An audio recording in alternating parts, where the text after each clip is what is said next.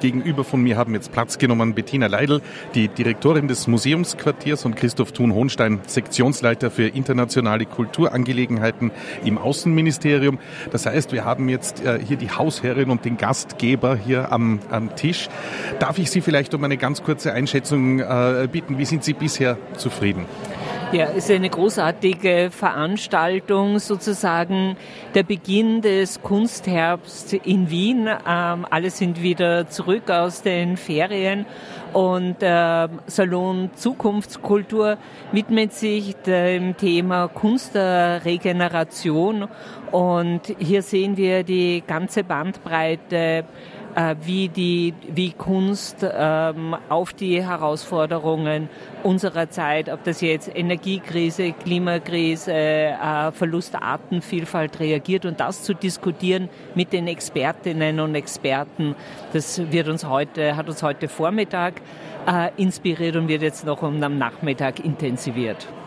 Vielen herzlichen Dank, Christoph Thun-Hohenstein. Sie sind verantwortlich für die Auslandskultur, Sektionsleiter für diese internationalen Kulturangelegenheiten im Außenministerium.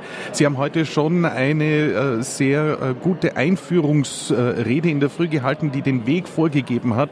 Sind Sie ähm, einigermaßen zufrieden, was seitdem passiert ist? Also ich bin sehr zufrieden. Es ist eine äußerst erfreuliche Zusammenarbeit mit dem Museumsquartier unter der Leitung von Bettina Leidl.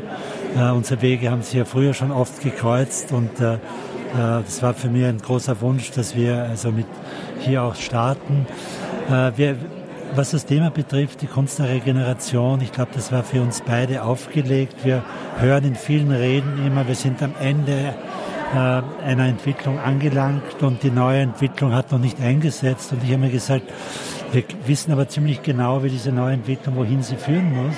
Und wir müssen auch gerade seitens der Künste hier starke Akzente setzen, äh, das thematisieren, das auch äh, äh, breit ansetzen, auch verschiedene Sparten involvieren.